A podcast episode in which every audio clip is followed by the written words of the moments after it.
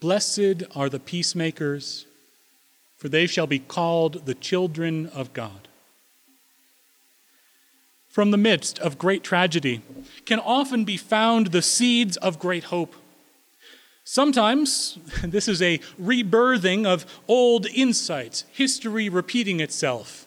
War is bad, peace is good. We seem to rediscover this truth every time there's a war. Peace is good.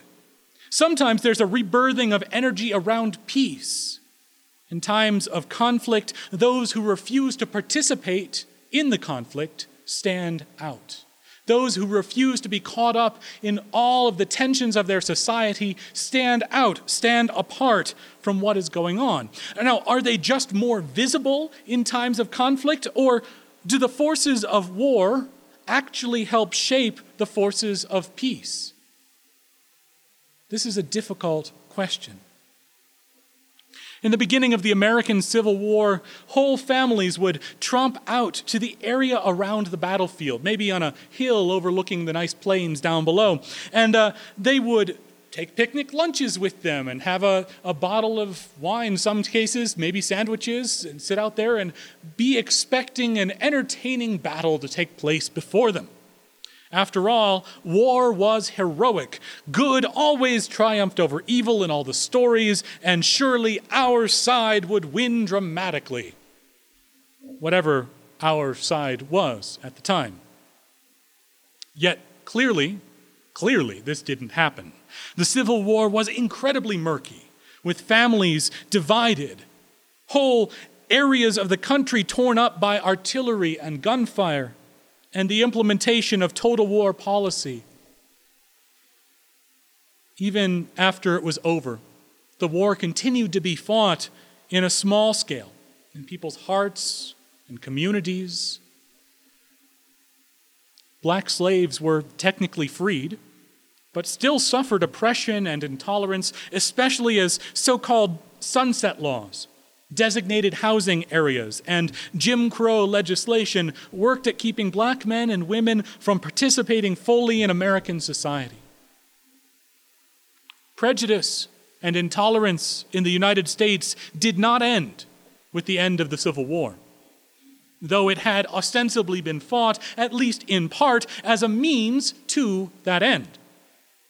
And yet, from it was born a peace movement that continues to this day the Mother's Peace movement.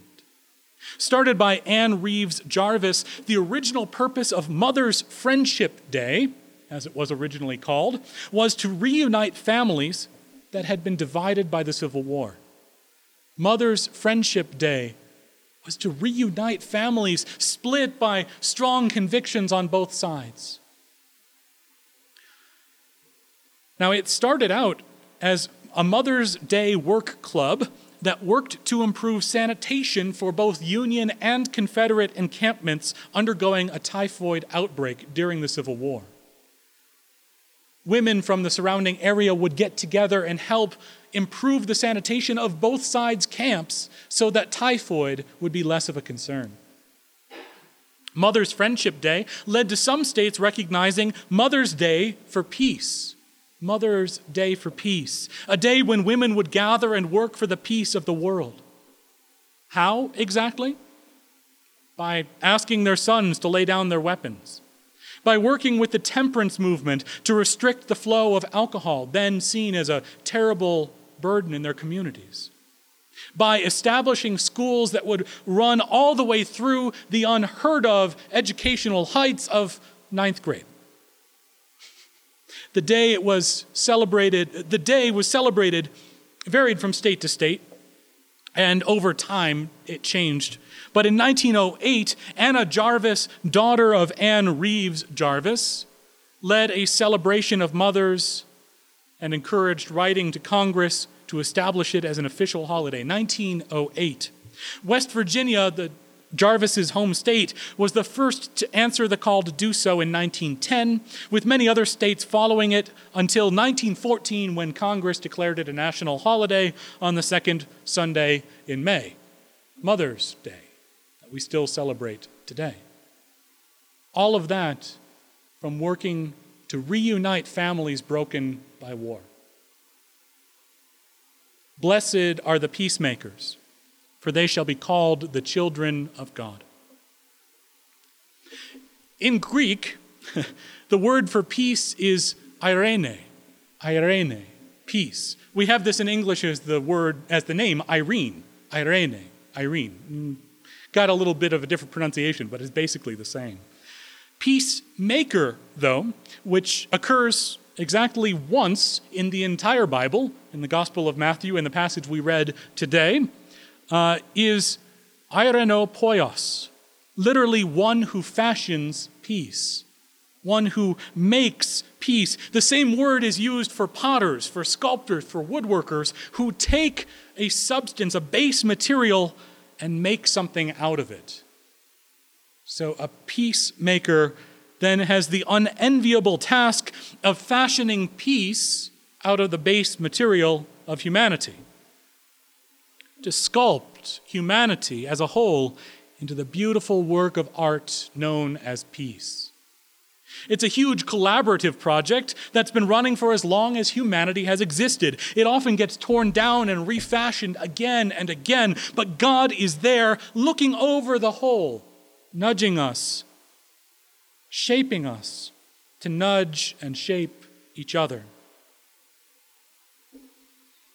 Now, one of those ways was maybe in World War I as many of you know, World War I was known at the time as the war to end all wars. Though this became an ironic label later on, as we know full well, war did not end with the peace accords at the end of World War I.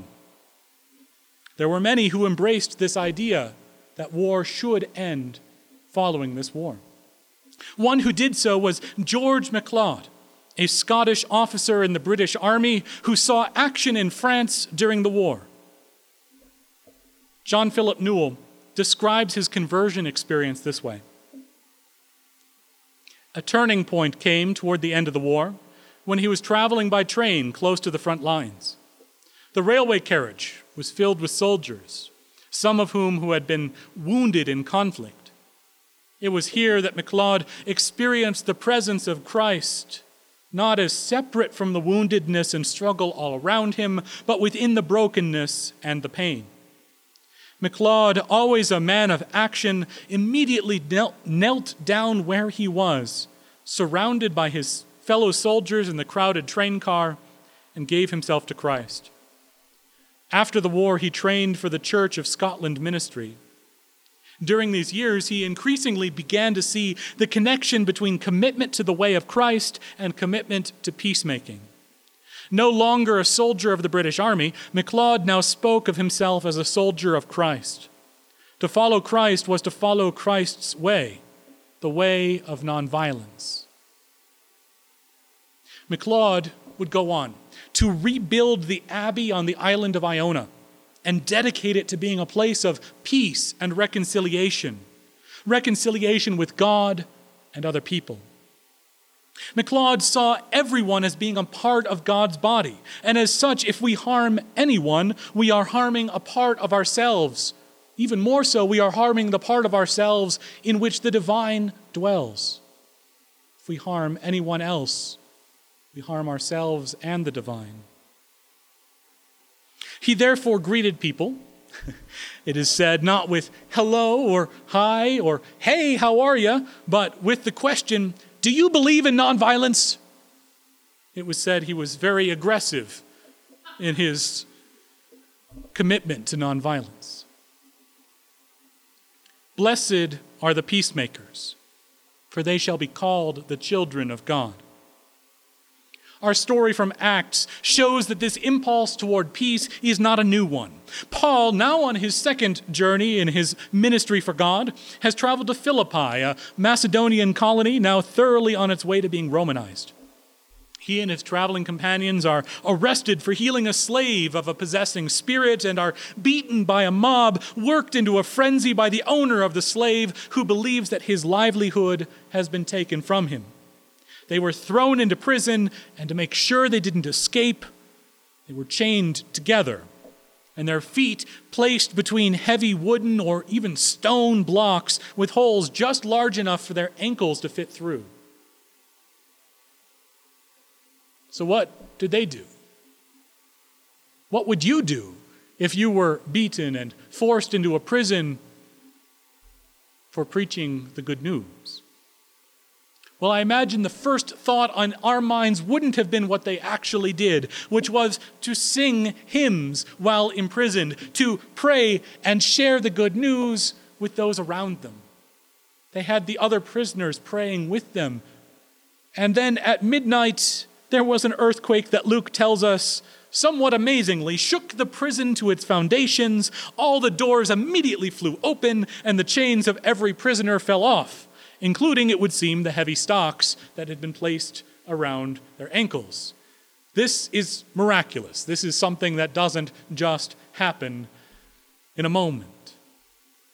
Now, the jailer, the one who put them in this inner dungeon in these heavy stocks, is terrified. Under Roman law, anyone who escapes, uh, their punishment is given to the jailer that was responsible for them. This entire prison open, that's a lot of punishments going to the one jailer. And so he wails in fear and draws his sword, but the prisoners cry out, We're all still here. Despite having the ability to escape, they have remained so as to not do undue, uh, unjust violence to their jailer.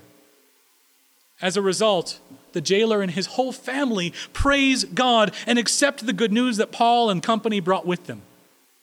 But Paul and company, this does seem to be an ongoing theme, Paul and company don't accept their second opportunity to leave. Twice now they've been offered an opportunity to leave the prison, and when in the morning the city officials declare them to be free, they make the officials come to them in person and apologize for how they were treated make the officials recognize the injustice of their condition and thus set the stage for further reconciliation, for further peace.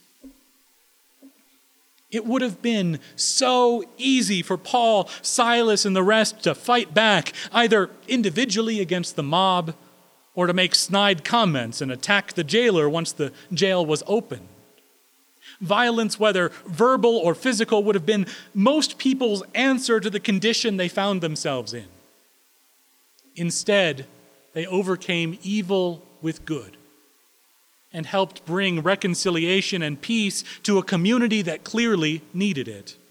This is the allure of nonviolence. It is simultaneously the simplest and most difficult path, and it can help shape the condition of humanity well beyond the direct influence of those who practice it.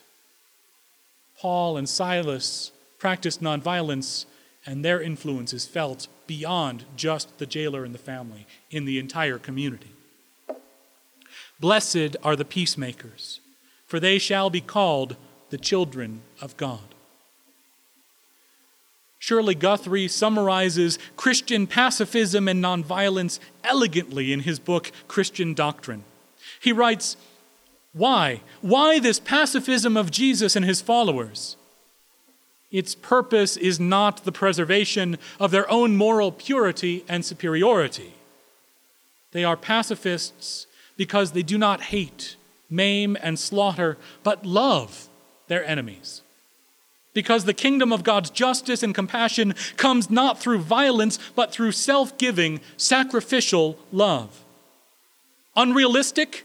Dangerous, subversive, of course. We are talking about holiness, not conforming to the generally accepted ways of the world, but being transformed. We are talking about being in, but not of, the world. The point is not to argue for pacifism in principle or to say that there are no conditions under which the use of force may be legitimate and necessary to defend the victims of injustice or for the sake of order, justice, and peace in society, for instance. But it is to ask seriously whether, at the very least, Christians should not give sympathetic support to those who follow quite literally the commandments of Jesus himself and whether, even if they cannot be pacifists themselves, nonviolence, including nonviolent resistance, ought not seem the normal rather than the exceptional way of handling personal and social conflict.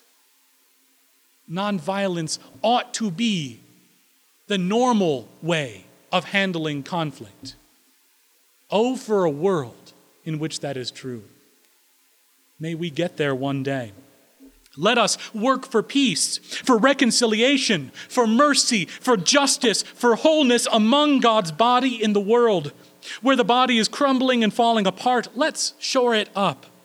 Where the body is tearing itself apart, let's work to bring it back together. The work of fashioning peace from the base material of humanity is ongoing. Let us be part of the solution and lift up peacemakers Lift up peacemakers so that their work and ours can have its widest impact. Whether you are mother, minister, prophet, prisoner, or whatever person God has called you to be, fashion peace wherever you can, knowing God will direct and empower your efforts. May you, as a child of God, shelter in the shalom of God. May Christ, the Prince of Peace, lead you in fashioning peace. May the Holy Spirit spread nonviolence in your life and through the world. Amen.